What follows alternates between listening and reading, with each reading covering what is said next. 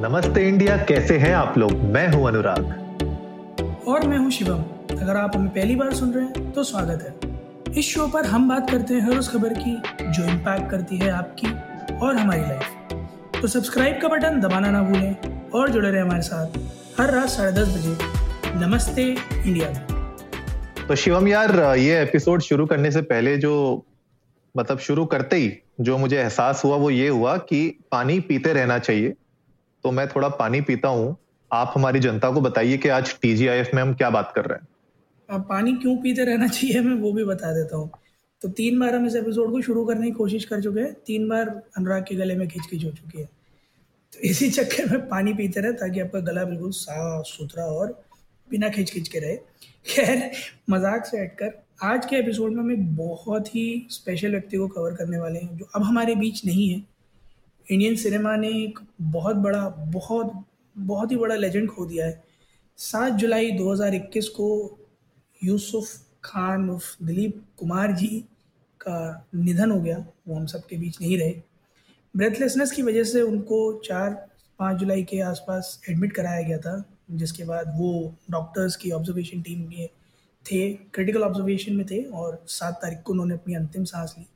तो आज बात करेंगे दिलीप कुमार जी के जीवन के बारे में उनकी पिक्चरों के बारे में।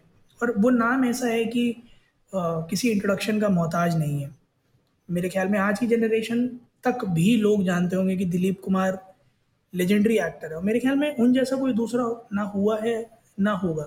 भले ही लोग कोशिश कर लें उन जैसा बनने की बट मुझे नहीं लगता कि कोई दूसरा दिलीप कुमार इंडस्ट्री में कभी आ पाएगा।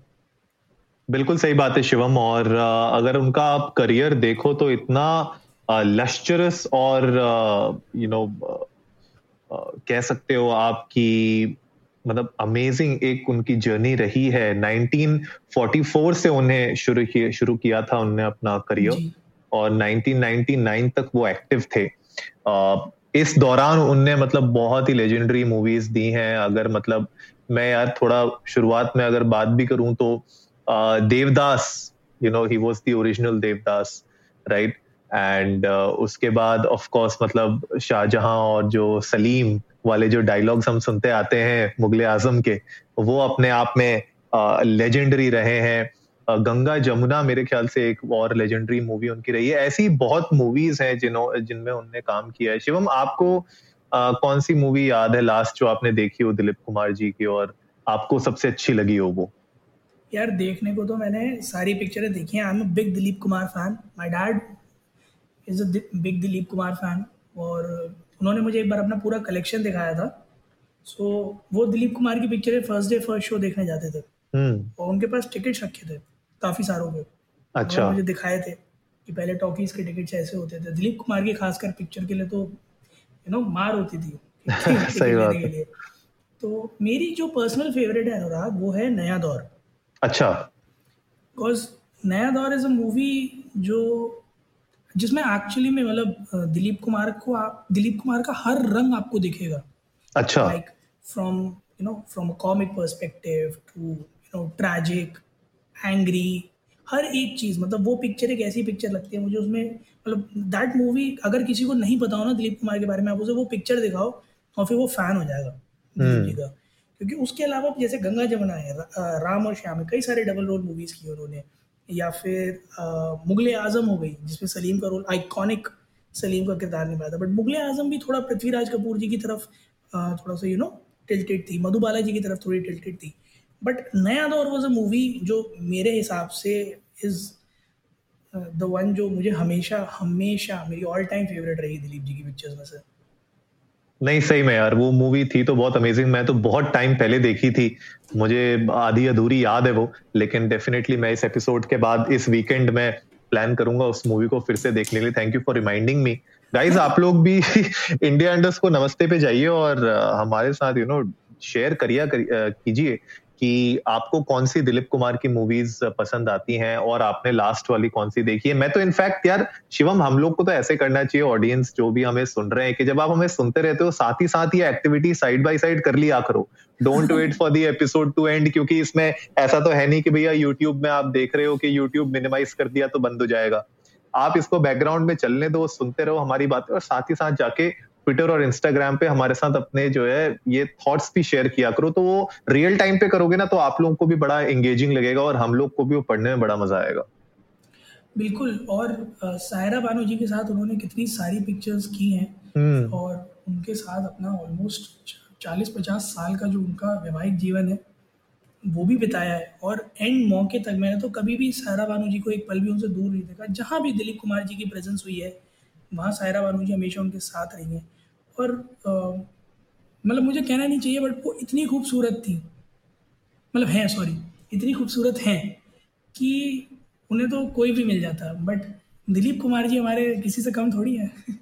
बिल्कुल सही बात है यार बिल्कुल सही बात है और मैं जब उन दोनों की जोड़ी देखता हूँ ना आई लिटरली मतलब गिव्स मी गूज मतलब वो एक फीलिंग आती है कि यार अगर हो तो ऐसी हो। इतना ग्रेसफुल और इतनी अच्छी बॉन्डिंग फॉर श्योर यार फॉर श्योर और बहुत लोगों को ये नहीं पता होगा लेकिन एक्टिंग के साथ साथ वो गाते भी बहुत अच्छा थे। गुड सिंगर ऑल्सो तो ये भी कुछ ऐसे लेसर नोन फैक्ट्स हैं उनके बारे में जिन लोगों को नहीं पता होगा। और इसके अलावा अगर मैं बात करूँ आपकी जो मूवी है गंगा जमुना जो 1961 में आई थी that was the only film जो दिलीप कुमार जी ने प्रोड्यूस की थी। तो इट वाज रियली इंटरेस्टिंग और वो मूवी भी मुझे बहुत इंटरेस्टिंग लगती है। आई थिंक उसमें उनका किरदार बहुत ही डायनेमिक था। और जब लेसर नोन फैक्ट्स की बात हो रही है अनुराग तो जो फ़िल्म फेयर अवार्ड है वो पहली बार 1954 में आए थे। हम्म। और इंडियन फ़िल्म इंडस्ट्री के पहले best actor Filmfare Dilip ji ही थे। अरे वाह क्या बात। के लिए मिला था उनको। और उनका और शाहरुख खान जी का सेम रिकॉर्ड है बेस्ट। एक्टर फ़िल्म फेयर का आठ। और अच्छा। हाँ बिल्कुल वो हम्म। और शाहरुख खान दोनों लीड करते हैं इसमें। इनफैक्ट आपने कई बार देखा भी होगा मैंने the amount of respect Shahrukh Khan has और मतलब क्या ऑफ़ कोर्स पूरी इंडस्ट्री उनको इतना ज़्यादा रिस्पेक्ट करती है। एक जो बड़ी मज़ेदार चीज़ है उनके बारे में अनुराग कि उनकी जो फ़िल्म इंडस्ट्री में प्रेजेंस है वो राज कपूर जी की वजह से हुई थी। अच्छा। राज कपूर जी वैसे तो फ़िल्म मेकर नहीं है बट वो शायद सेम कॉलेज में थे हाँ खालसा कॉलेज में थे, दोनों आसपास ही रहते थे। और उन्होंने, जी, राज कपूर जी ने दिलीप कुमार, यानी कि यूसुफ जी को कहा था कि तुम एक दिन बहुत बड़े स्टार बन सकते हो। और फिर राज कपूर जी उनको लेकर आए थे फ़िल्म इंडस्ट्री में और फिर उन्होंने बिल्कुल गलत साबित नहीं होने दिया उनको। बिल्कुल यार, और गलत साबित कैसे होने देते? क्योंकि I think he is the only one जिनने ये जो अवार्ड था, जो आपने बात की थी बेस्ट एक्टर अवार्ड वो थ्री कंसेक्यूटिव में लिया था 1956 से 1958 में आज़ाद मूवी देवदास और नया दौर के लिए। तो आज़ाद और देवदास का तो मुझे मूवी याद है अच्छे से नई नया दौर मुझे अभी मूवी भूल गया हूँ मैं क्योंकि बहुत पहले देखी थी तो वो तो इस वीकेंड की मेरी फिक्स है देखने के लिए। और आप एक्टिंग की बात करो अगर कर्मा मूवी में हम्म। मतलब तब तक तो काफ़ी एज हो गई थी उनकी सौदागर मूवी में जहाँ उन्होंने शेयर किया था इतना मतलब आप इतनी एज के बावजूद भी जो उनके चेहरे पे ग्रेस जो उनकी डायलॉग डिलीवरी जो उनकी एक्टिंग में जो जान थी, वो अनमैच्ड है। आज भी।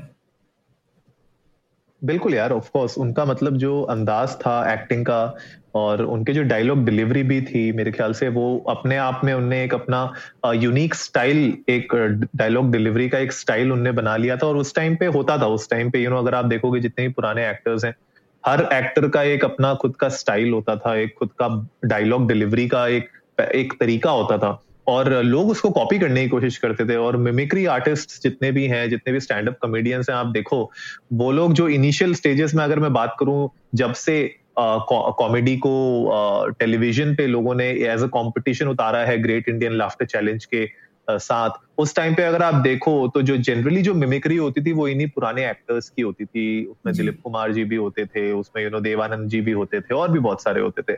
तो मेरे ख्याल से ये तभी पॉसिबल है और आपकी मिमिक्री तभी कोई करेगा जब आपने वो एक मुकाम प्राप्त कर लिया हो और प्लस आप में एक यूनिक आपकी आवाज़ हो एक कैरेक्टर हो जो एक्चुअली में लोगों को इतनी पसंद हो कि यू नो मिमिक्री आर्टिस्ट आपको मिमिक करके वो पॉपुलैरिटी अपनी तरफ़ भी खींचना चाहते हैं।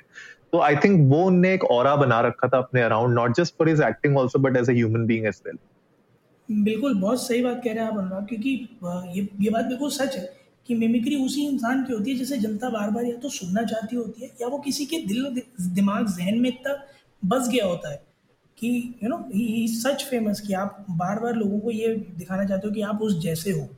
एक उस जैसे बनने का एक जो एक एक इच्छा एक शौक होता है वही आपको लीड करता है मिमिक्री करने पे। और मेरे ख्याल में चाहे कोई कितना भी कर ले वो मैच तो नहीं कर सकते। हालाँकि मैंने बहुत सारे मिमिक्री आर्टिस्ट को देखा है। दिलीप जी की बहुत अच्छी अच्छी मिमिक्री करते हुए। बट मैंने उनको भी देखा है कि वो एक डायलॉग बोलते हैं और सामने वाला चित हो जाता है। सो so, एक एक जो आप जो बात कर रहे हो ना एक unique style of dialogue delivery एक ग्रेस जो उनकी आवाज़ में था उनकी अदाकारी में था वो वो दोबारा नहीं मिलेगा। बहुत बहुत बड़ा लॉस है हम लोगों के लिए। बिल्कुल यार और उनके आप अगर आप देखें अवार्ड्स के साथ साथ ही उनको पद्म भूषण और पद्म विभूषण से भी सम्मानित किया गया है 1991 और 2015 में। इसके अलावा थोड़ा बहुत पॉलिटिक्स में भी शौक था उनको क्योंकि थोड़े टाइम के लिए वो मेंबर ऑफ़ पार्लियामेंट भी रहे हैं राज्यसभा के। जी। हम्म। तो मतलब ओवरऑल आप देखो तो मतलब एक बहुत ही डायनेमिक पर्सनालिटी रही उनकी और इस तरीके से अचानक से उनको जाते देख मतलब थोड़ा सा बुरा भी लग रहा है लेकिन I think it's time to celebrate his life the idea of this episode was to celebrate his life and आप लोगों के साथ शेयर करना गाइस के uh, हमारी कौन सी हमारी पर्सनल फेवरेट्स कौन सी मूवीज़ थी हमें क्या पसंद था उनके बारे में। तो आप लोग भी प्लीज़ हमें जाइए इंडिया अंडर्स को नमस्ते पे और अपने व्यूज़ बताइए आपको क्या पसंद था दिलीप कुमार जी के बारे में उनकी एक्टिंग मूवीज़ फलाना जो भी आपको पसंद है वो हमारे साथ शेयर करिए। I think that is gonna be really helpful और we pray that his soul rests in peace tragedy king के बारे में जो भी आपको पसंद हो हमारे साथ ज़रूर शेयर कीजिएगा। We love to hear that उम्मीद है आप लोगों को आज का एपिसोड पसंद आया होगा। तो जल्दी से सब्सक्राइब का बटन दबाइए और जुड़िए हमारे साथ हर रात साढ़े दस बजे सुनने के लिए ऐसी ही कुछ इन्फॉर्मेटिव खबरें। तब तक के लिए नमस्ते, नमस्ते इंडिया